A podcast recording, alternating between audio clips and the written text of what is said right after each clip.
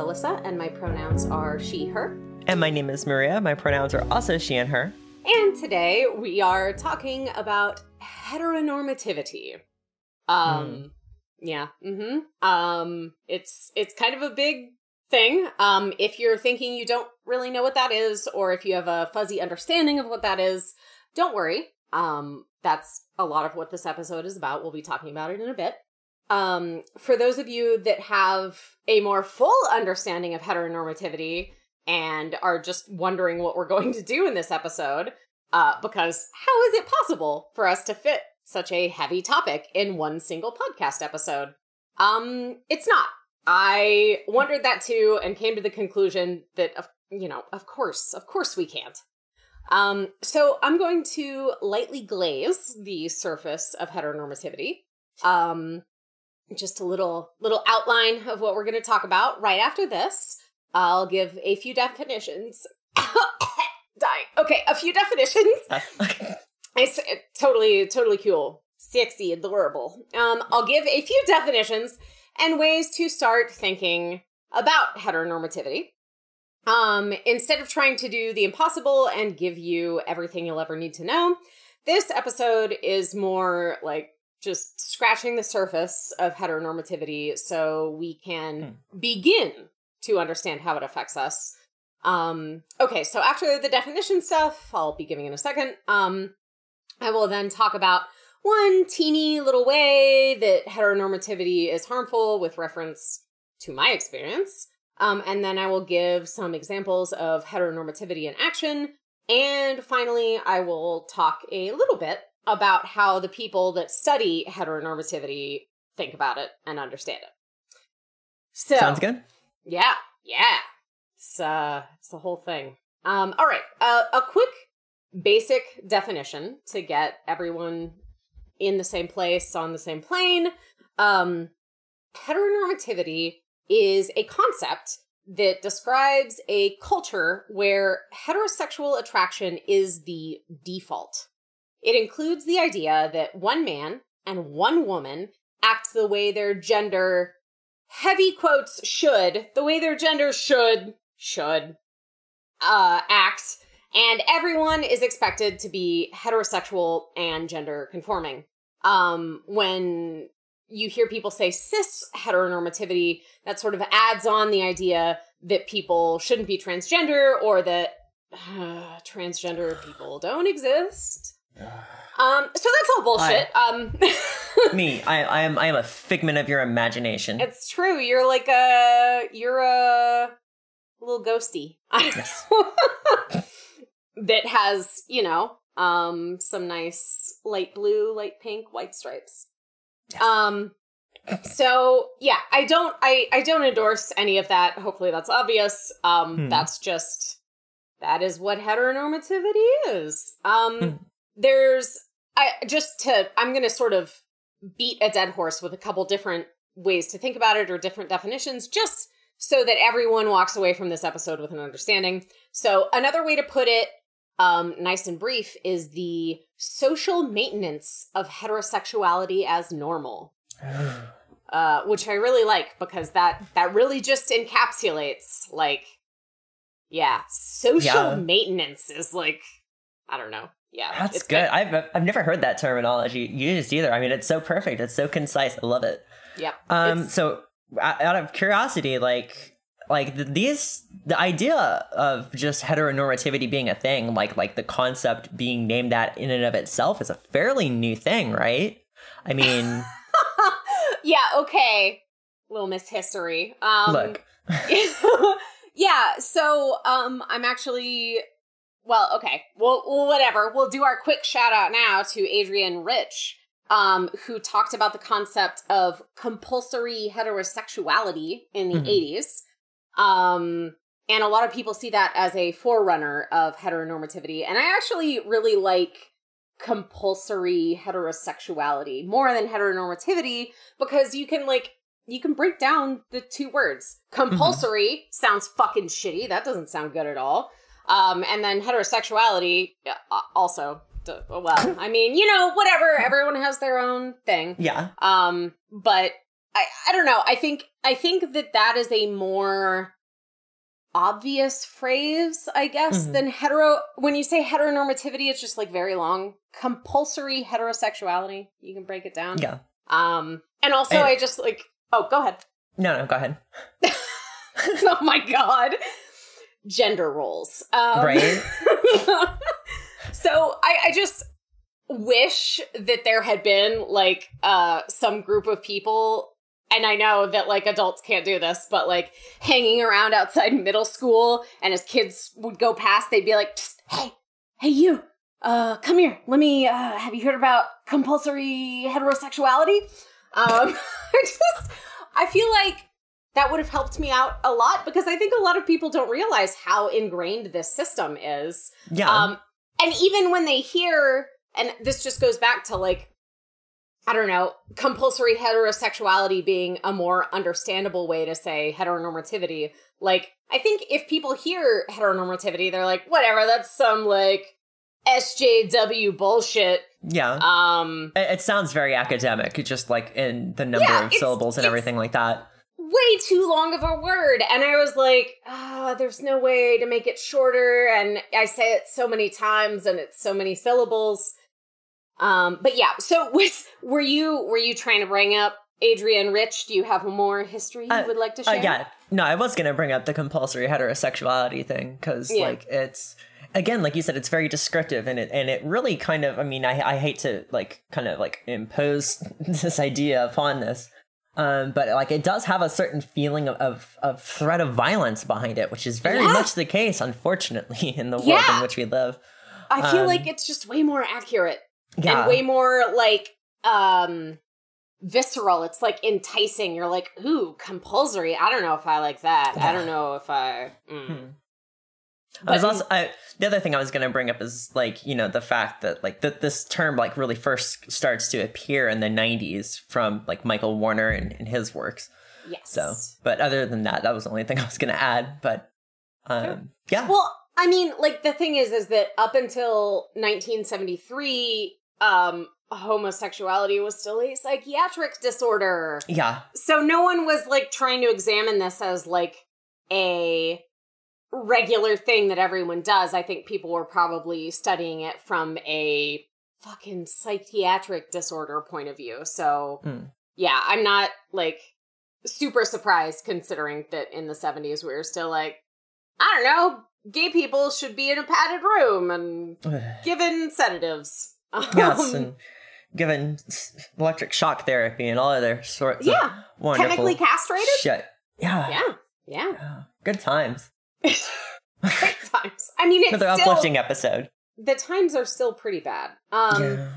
Okay, so uh, yeah, uh, another way to think about heteronormativity is that you know heterosexual is normal, not heterosexual is abnormal, usually bad, unacceptable, discriminated against, etc. Like it's not um it's just like a set of and they're not even rules because they're so unspoken. It's like a very cultural idea of like if you want to be normal and accepted, you will follow the like heterosexual attraction, one man, one woman, act the way your gender should kind of thing. yeah. Um, so the um fact that we live in a heteronormative society um sort of has cascading effects of what winds up being acceptable and what's not and i'm just going to give one example because this episode's already going to be quite long um Hmm. so you know under in our culture our heteronormative culture um society says you must be in a gender conforming heterosexual couple. Um, so even for people who aren't exactly following the definition of heteronormativity, there's this cascading effect where if you live up to at least part of this idea, it will help you get accepted. Um, so it varies based on who you're around, but certainly like some people or families will value the heterosexual part more than the couple part or vice versa. And then if you do neither, it is somehow, it's not even like an additive effect. If you do neither, like, it's just super fucked up. Like, you can't, I mean, for example, let's just go to the example. Um, your family might be okay with you being gay, but like you do have to settle down and live a nuclear family life.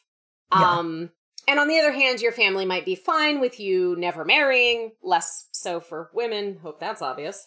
Mm. Um, but you should clearly demonstrate that you're like straight and interested in sex and like it's not that. Um, so it it gets super fucked up the more you look at the implications of the basic definition because lots of people want nothing to do with any of that.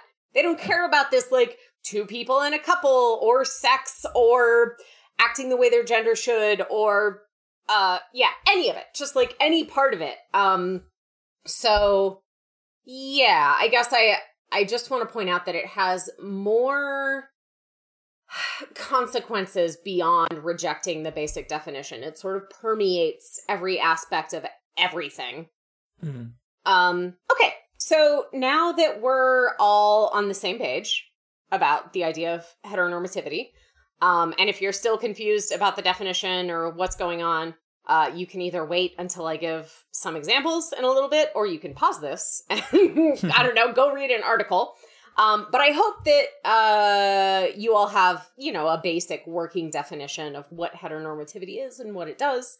Um, Mm. So I'm going to go on a little short tangent that does still have to do with heteronormativity, um, but it also dives a little into my own personal life and how this idea of how we should be can be harmful. Which for a lot of you, I mean, it's going to be it's obvious that it can be harmful, but like Yes. for people that haven't i don't know started analyzing the way that this affects their life i think that uh, for me anyway hearing the stories of others has really like i don't know it's it's helped me a lot so i will once again this whole episode is about glazing the surface but i will glaze the surface of um you know my life Hmm. um and that also fits in with this idea that i've been kind of thinking about for these episodes because it's um directed at a community that I think needs a lot of affirming. I've been thinking about and I don't know if we'll do this, but Mm. um giving like an affirming sentence at the beginning or end of episodes, you know, either always the same like little catchphrase or changing based on the topic. Um Mhm. and that's you know, one major reason that I really care about this podcast and and have put in the effort to get it going and Mhm. have uh you know Maria has put in the effort to get it going um is that I I don't know. I I want this to be sort of a community idea where like anyone feeling alone and you know they don't have they they maybe live somewhere where they can't find a community or like you know they live in a large city and it's hard to find a community you Mhm. know um a place for them to come and be like oh my god you know these people get it. Um so that's why i think about affirming stuff. Um so god even just researching this episode um thinking about heteronormativity is just a, a difficult thing for me to grapple with and if you haven't started yet i mean it's it's it's gonna be fun. Um i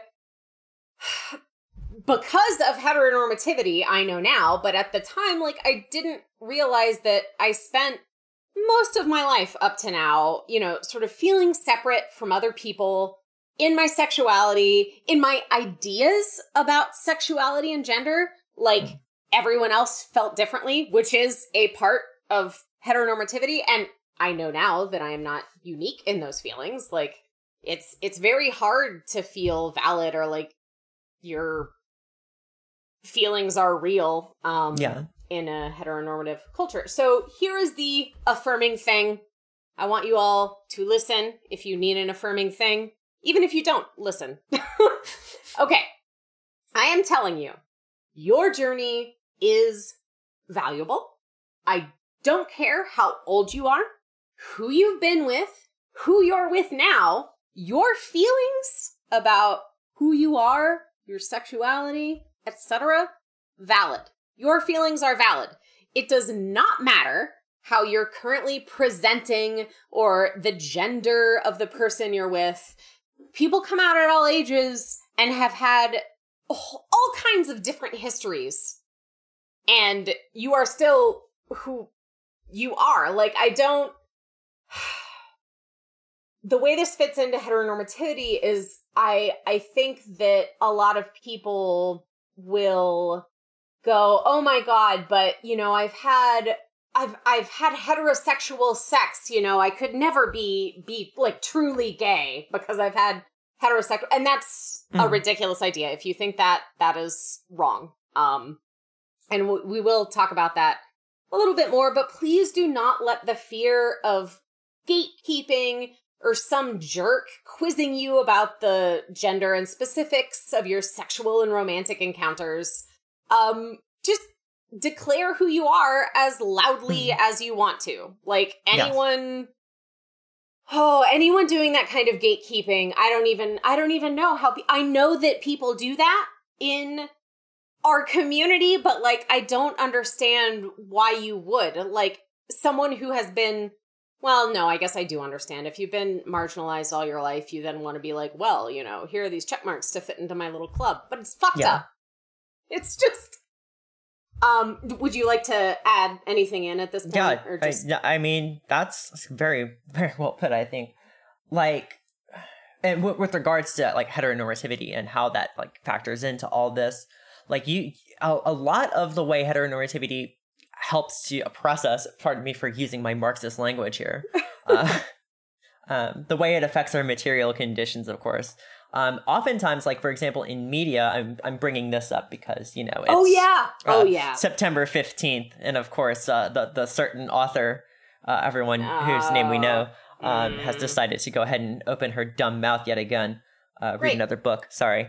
Uh, and of course, the media is is you know focused on this, like, oh well, you know, I'm gonna say oh, blah blah blah blah blah blah.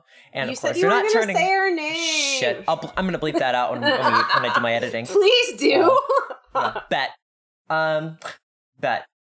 Of course, the media does not turn to us trans folks to get our reaction to it. They don't turn no. to no. the um, you know, non heterosexual folks in the world who have a platform, who have a voice, who can actually handle this. No, instead, they turn to fucking Hagrid uh, fucking Hagrid.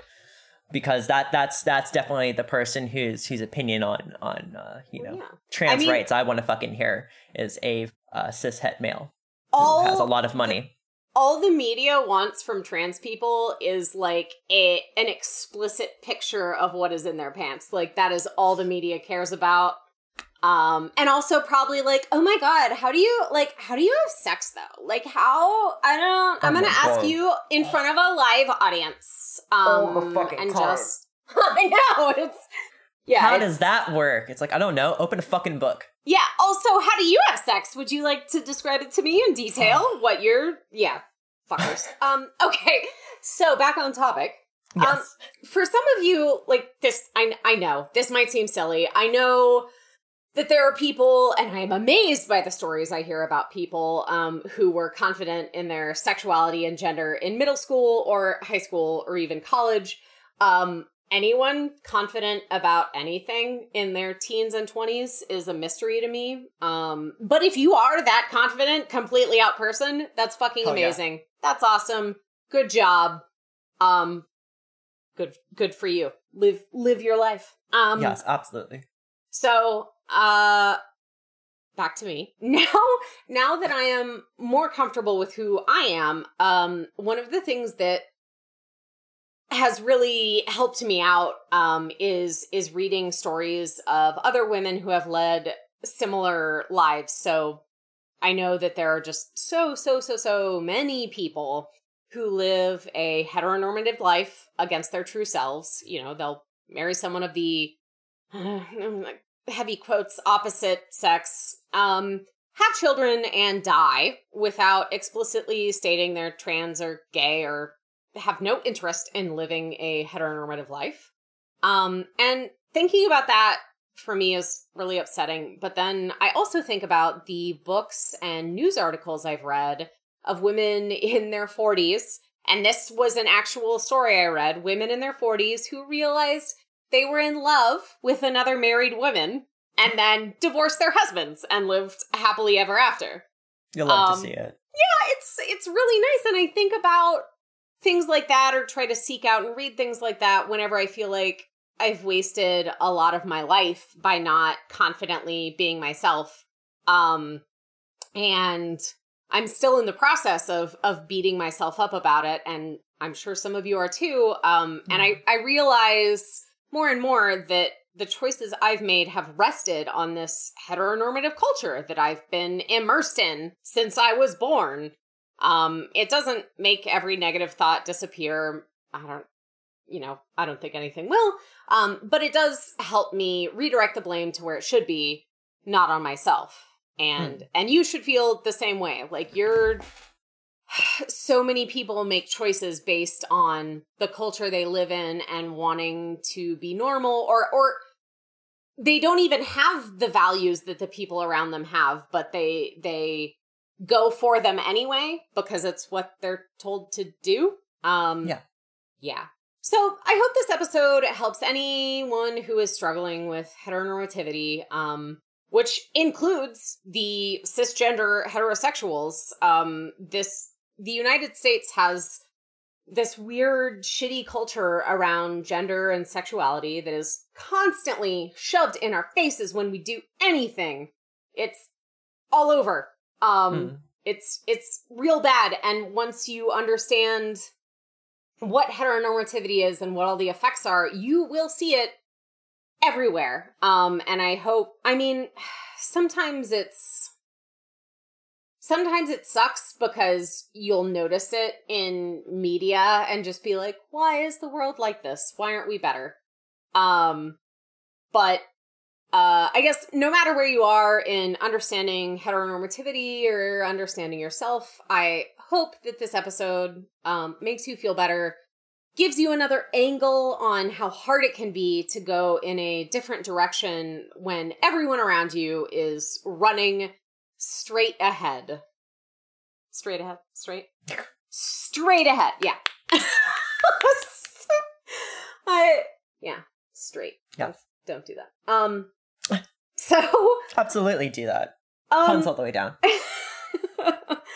um i i do think and i do agree with maria that we should we we're trying to target our episodes for people who aren't cisgender heterosexuals but i want to point out that if you are a gender conforming straight person it should be obvious that no one is saying your choices are the problem no one's ever said that um the Yes. problem is everyone that is forcing you to fit that mold um i mean you you can fight heteronormativity as a gender conforming straight person. Um, and heteronormativity is super bad for straight people too. Like straight Mm. cis women often remain in loveless marriages, sexual desires ignored. It's a Mhm. deeply ingrained part of heteronormativity. Um, please see my references of basically any blockbuster movie ever where a relationship is present.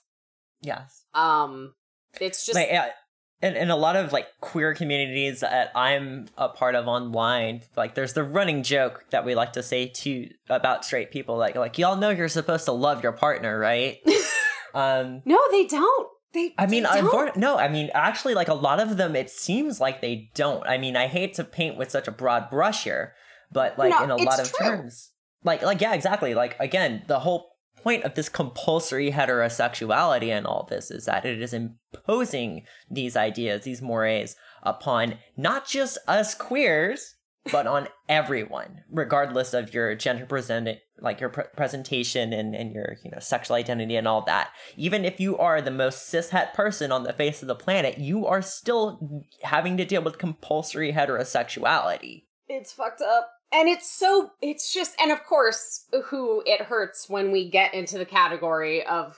cissexual, cisgender heterosexuals, Mm-hmm. too many words, um, is like it's fucking over women, right? Like it's always, you know, they are expected to just unhappily do all of the dishes always and the laundry and the cleaning and also hold down a full-time job and do all the cooking and whatever. Um yeah, that that whole thing, that's a part of heteronormativity. It's Mhm.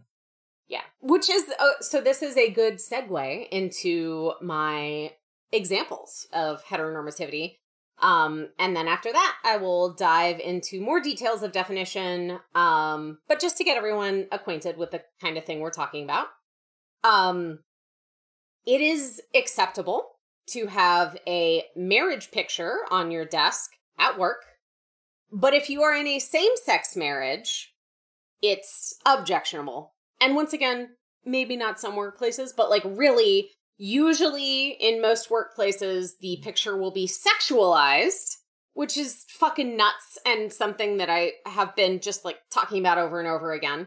Um, for some reason, when people see, you know, two guys or two girls being married, um, that's a sexual image, which it's not with a straight couple. Um, and I don't under just to say again, what is it about non-straight couples that makes straight people immediately think of sex? Like I don't there could be there's probably a whole book on like history and perceptions, but it's really fucking annoying. Like just not being straight, that's nothing to do with sex. Please stop being weird about it. Yeah. um okay, so next example. Um if you are a woman uh, being asked what your husband does, whether he's coming to the company picnic, etc., etc. Mm. Um, occasionally, men will get asked about their wife, uh, but not. I don't know. I, I I don't have evidence to support this other than anecdotes. Um, but I think that women have a much stronger expectation of being in a relationship um, and if you are not with someone, or even worse, if you don't want to be with someone, there's clearly something wrong with you. Mm. Um, that's heteronormativity. Yes. Yeah. Uh, next, the prevalence. Oh, this is this is the one I'm most upset about these days mm. because, like I said, I'm just noticing it so much more, so much straight romance and sex in most media. Like and and when you start to like look at it you're like why is this even here? This has like nothing to do with the plot or this this doesn't like move anything forward. And sometimes it does move something forward because like the woman dies and then the guy has to do something but like it's such lazy writing um mm.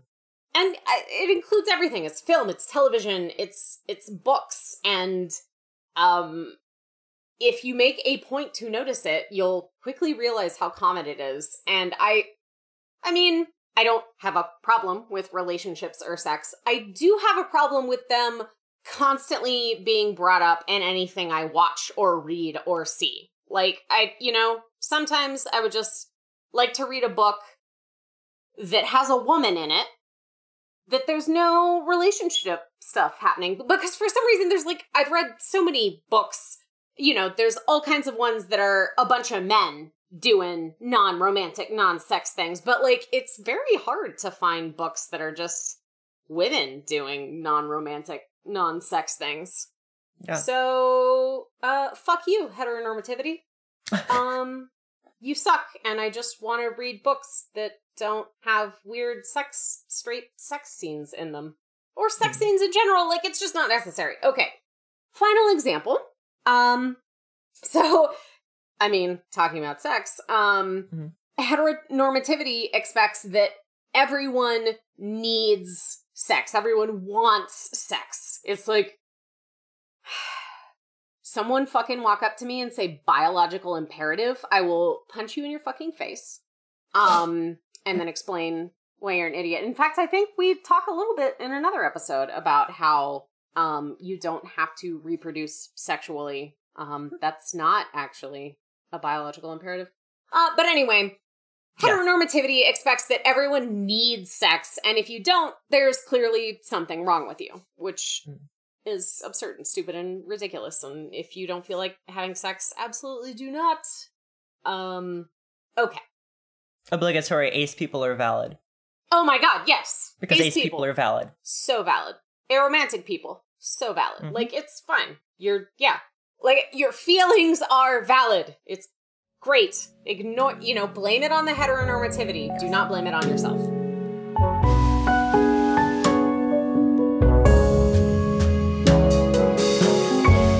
All right.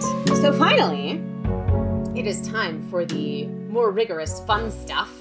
Um the following notes and ideas for the rest of the episode are from uh just gotta cite real quick um the source book of family theory and research which describes itself as quote the definitive reference work on theory and methods for family scholars and students around the world. It is an authoritative reference for scholars and researcher- researchers in human development and family studies, sociology, social work, and psychology. Um, so, in particular, the chapter that I read and am basing the rest of this on um, is chapter six, which is called Decentering Heteronormativity. Love that title. Mm. Um, it is by Ramona Faith Oswald, Libby Balter Blume, and Stephen R. Martin. Um, that- might show up in the show notes, but it is a, it is behind a paywall. I'm sure you can order the the text somewhere. Um, but yeah, that's it's not open access, which is stupid and bad. All right, so they split heteronormativity up into three categories, um, just to make it easier to think about it because it is such a complex issue. So the three categories are sexuality, gender, and family. Um, they're all aspects of heteronormativity. Um, and as the authors say, their goal is to help people break apart the complex ideology of heteronormativity so it can be better understood. So let's look at those Oh, yeah. categories. Um, so they call them binaries, which I, I see what's going on there. I'm going to call them um axes or an axis because I Mhm. think that people are more familiar with that term and also there's like I don't know. When you talk about an axis, I think people think about plotting themselves along it. So like uh for example, the political spectrum uh left to right, I don't know, either financially or personally can be thought of as as an axis. Um Yeah. and with this example, so there's like a sexuality axis, right? At one end, um, you have heterosexuality, totally only attracted to the other gender, uh, whatever that fucking means. Hmm. And then at the other end, you have only attracted to the same gender. Ah, yes, Um, the Kinsey scale. Uh, fuck you, Kinsey. Well, uh, mm, there's a lot of there's a lot of things to be said about Kinsey, but yeah, that's that That's was an episode cool. unto itself. Yeah, it is. Um yeah. So, um the the sexuality axis in in terms of heteronormativity marks heterosexuality as normal, any other form of sexual behavior as abnormal. Um so the next axis is the gender axis, which uh, contrasts real males and females with Hmm. persons who do not conform to gender stereotypes. Um, and we've already talked a lot about the idea of what the fuck a real male or female is. Sure, we'll probably talk about it more because it's a Mhm. stupid idea. Um, and then finally, we have the family axis. Um, and if anyone is unfamiliar with the term nuclear family, a nuclear family is a family unit that is exactly two parents and their children. Uh, in heteronormativity, uh, the family binary or axis privileges biological and legal ties as genuine family and designates other forms of relations as not genuine, fake, irrelevant, whatever. So I hope, God, just going through that, I was like cringing every time I had to say what the heteronormative thing was. I was like, uh, these are all bad. Um, so I don't know. I don't know what everyone else's reactions are. But now I'm going to talk about another thing that they bring up, also having to do with heteronormativity. Um, in called queering. So we're going to talk about yeah those three axes: sexuality, gender, and family. in the context of queering. Um, and I, so qu- I, I want to point out, uh, maybe not obviously, for some people, obviously, um, queer and queering are commonly used words now, um, if you're hanging out with the right people. Um, and Maria, you you can tell me if you agree with or have anything to add to this like general definition in the way that people use the word. Um, Mm. so uh queering a space would be being obviously gay, trans, not cis heterosexual um in a space, including in Mhm. writing, in public, in you know, any on the internet, whatever whatever space. What do you think? Yeah. No, that that's that's perfect, and that's actually exactly what I was going to bring up next. So good job.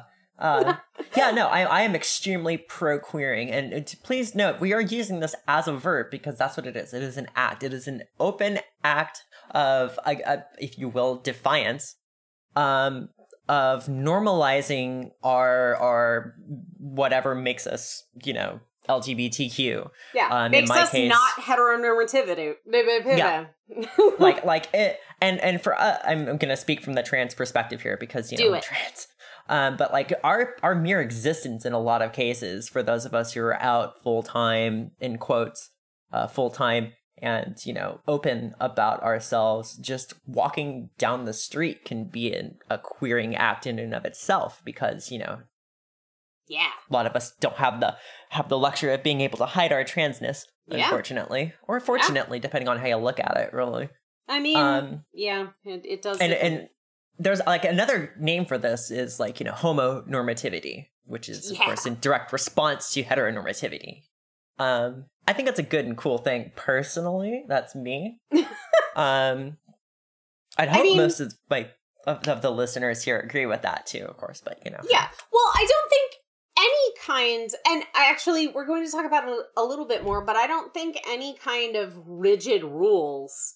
are good. So if we're saying homonormative as, you know, like, a, oh, everyone should be, you know, in a gay relationship that's polyamorous or whatever, like, I don't agree with that either. I think yeah we should be accepting of all of these and yeah it'll that that'll come up a little bit more um so from this chapter uh decentering heteronormativity uh we're going to get this more rigorous definition that is used by the people who study these things um quote the term queering refers to acts and ideas that resist heteronormativity by challenging the gender, sexuality, and or family binaries um, that I just talked about. So, um, and we'll talk about the history a little bit more. Oh my god, Mm. um, so exciting! The idea of queering, like uh, studying homosexuality, is not a psychiatric disorder. Um, the idea of queering is only about forty years old. Um, the second wave feminist and gay liberation movements and i was i was actually a little bit surprised by this um so they sought sought to make deviant unnatural and pseudo legitimate and so they they were still on this very like binary categorization so where heteronormativity had real males um the second wave movement had gender deviance. Um, there was also uh, natural sex versus unnatural sex, and real families versus pseudo families. Um, so when queer theories emerged in the 1980s, um, part of that was because people were chafing against having to find places on either side of this like complete binary opposition. Um, shout out Adam tw- 2002. Um, so instead, queer theories moved to this idea of complex gendering, complex sexualities, complex families. It's not a real male versus a gender deviant. It's like all of these we're not we're not assigning it deviant or unnatural or pseudo. It's more of a you know, it's just a different way of being. So Yeah. it's it's fighting back against the natural versus unnatural that's inherent in heteronormativity. So, um yeah, the the Adam 2002 study um or maybe oh, my notes aren't great. Shoot. So it's either that or just the chapter itself um identifies queering as engaging in in any of these complexities of gender, sexuality, or families. Um, and I will briefly talk about each of those. So, complex gendering um, includes couples who defy the idea of male and female as opposite. Um, couples who have a commitment to deep friendship, sharing family financials, equal responsibility for childcare, etc. Um, and note that the opposite of those things are the heteronormative things. So, like I said, this is bad for straight people too. It is a Mm. sad fact that many straight married couples in a heteronormative culture do not see the need for a deep friendship or sharing responsibilities or even realizing that men and women are part of the same species and husbands who joke about not understanding their wife and her crazy emotions are just Mm. assholes. Um Thank you for saying it. Thank you for saying it. I appreciate that. yeah, it's it's just not good. Mm. Um so complex sexualities um include not just heterosexual or homosexual. Um there's bisexuality and asexuality and not identifying as any sexuality. And I love this example, so I I wanted to include it.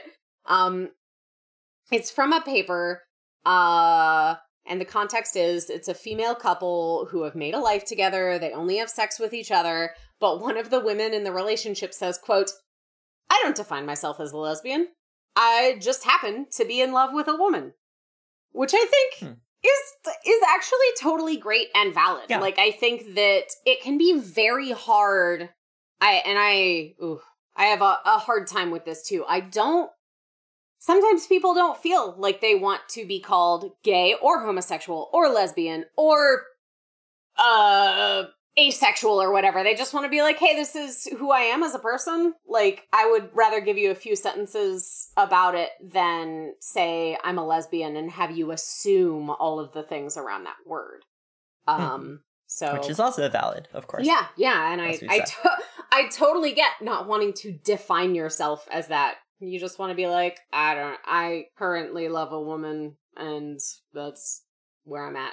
I, I feel like that's also just more honest. You're like, I don't know what the future holds. Okay, so finally we have um complex families, um including chosen families. Oh, the best Mm. family. Um, and also just reconfiguring families in ways that defy conventional claims of what a family is and who belongs in it. Um, I think that this is actually one of the most common examples of queering in people who would otherwise consider themselves staunchly heterosexual and traditional. Um, and the example I have um, is that many people would say a conventional family must be all biologically related and don't understand why anyone would even adopt a child that is not genetically related to them. So a married couple, even if they're heterosexual and conventional, um, a married couple that decides to adopt is queering the idea of family. Um, and that, of course, is pretty common. So it's another thing that if you start to look for examples of queering, I, I think you will see it both more than you expect, but then unfortunately also less than you expect. Um, but there's other examples that you might be familiar with that we don't even think of as queer, um, like people who refer to non genetic relatives as brothers and sisters and cousins. Incredibly Mhm. common. Um, or some rich aunt who disowns her biological genetic family and puts a non-genetic daughter as inheritor of her estate that's that's queering the idea of families Mhm. yeah so Interesting. I didn't I didn't make that connection either. So that's yeah, that's really no, cool. and and I well, this another part of this podcast is these are things that I just like think about a lot. so, um, I I like seeing examples like that and sort of, you know, you can sort of chuckle to yourself, you know, that person that is uh, referring to a non genetic relative as brothers or sisters or cousins is in a very small way bucking heteronormativity. Like that, Mhm. that, yeah. Um, so finally, we're about to wrap up here, but, um, I want to, it's, God, it's almost like a, maybe a foreshadowing because maybe we'll have an episode on this. I would really like to, but uh, in this chapter, um, there was a description of a study, um, and and the, in the context of the chapter, they wanted to show an intersection of the gender and sexuality axes, and that's why they brought up this this Mhm. research study that happened. Um, so I will. I could do a whole episode discussing these findings and their implications. Um, the general finding of the study is something I think about a lot. Um, and uh, you'll you'll hear the actual study in a second. But the general finding is that when men act outside what's expected for their gender, they are insulted by being called gay. And when women act outside their gender, uh, they are insulted in two ways. And sometimes it is by being called gay, uh, but in a way that, like, it's clear it's not the sexy kind of gay that, you know, Mm. straight men love. Um, so people will, will like use the word dyke. So, you know, let's, let's be clear. No, huh, no man is sexually attracted to, you know, that's the whole connotation Yeah. of the word dyke. Um, but the second way of insulting women who act outside their gender is by pointing out that their behavior makes them less heterosexually desirable. Because, of Mhm. course, women know that the most important thing that they must always be is sexually attractive to men. Um, very important. Fuck you, heteronormativity. But I, I, I think that that is an interesting thing to think about where uh, men, even when they're being insulted by being gay, they're not being insulted by not being sexually desirable. Um, Mhm. which is not necessarily, you know, any kind of queer LGBT thing that I guess is more of a woman's issue, but infuriating nonetheless. Okay, so here's the study. Researchers collected more than 650 gender transgression narratives from undergraduate students over a period of 15 years. And I do want to point out, of course, when you're looking at undergrads, you know, that's a very specific subset. Nonetheless, given that caveat, um, I, I think that the findings hold up. So each student violated a gender norm in public and then wrote an account of what he or she or they um did Thank you. and how people responded. Each was assisted by a covert peer observer. The students' departures from gendered behaviors were often seen as showing something about their sexuality.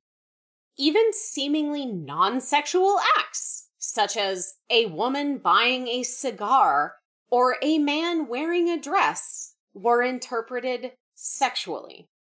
Further, males were homosexualized and females were heterosexualized. That is, people responded to the men's gender transgressions by derogatorily labeling them as gay, whereas women received comments about how their transgressions increased or diminished their heterosexual desirability. These comments typically located women as either sluts or dykes. Huh. Yeah. Yeah. Uh, I did. Does it mention where and when the study took place? Um it it probably does in the actual thing. Um Uh-huh. I think that this was in the 2000s um in America. Uh yeah, like I said, university campus. That's that's very interesting because like uh, I at, at my university back in Alabama, uh, actually, there was a, a sociology professor that did exactly that with their class. Oh. Um, I, I don't I did I was not in I wasn't in the class myself. a couple of my really good friends were though. That's how I know about this. And I wonder if that's either like in response to this study or if by some weird coincidence this is the study. That'd be very interesting. I mean, that seems like if I were a sociology professor, I would totally be having my students do this, both mm. as data points, but also like just as a way to realize like how much shit you can get for buying a fucking cigar or wearing a piece of clothing. Like it's it's pretty absurd. Yes. Oh yes it is. Yeah. And and I think, you know, I think it's good too for aside from the data points, um straight people to have that experience. And I, I think a lot of people who are completely conforming to heteronormative ideals uh, have no idea how, I mean, what the reaction is um, when you defy any of that. And this is like a very simple, quick way for them to get the teeniest, insiest taste of what mm. it hmm. can be like. Yeah. And I think that's good. I agree. Yeah. So that's that's it. That's all I have. That is the end of this cool. episode. Good stuff. Good stuff. Okay. Okay. Well, um, yeah, no, I, that that was cool. That was good. I like it. um, of course, as always, if you have any questions, comments, or want to reach out and just get more information, please feel free to contact us, leave a comment or whatever. Uh, yeah, it's the internet. Everyone knows how the internet works at this point. I um, yes, I think so. Probably. Okay, but yeah, that is the episode. Um, yeah, yeah. All right. See you next Thank time. Thank you for listening. bye bye.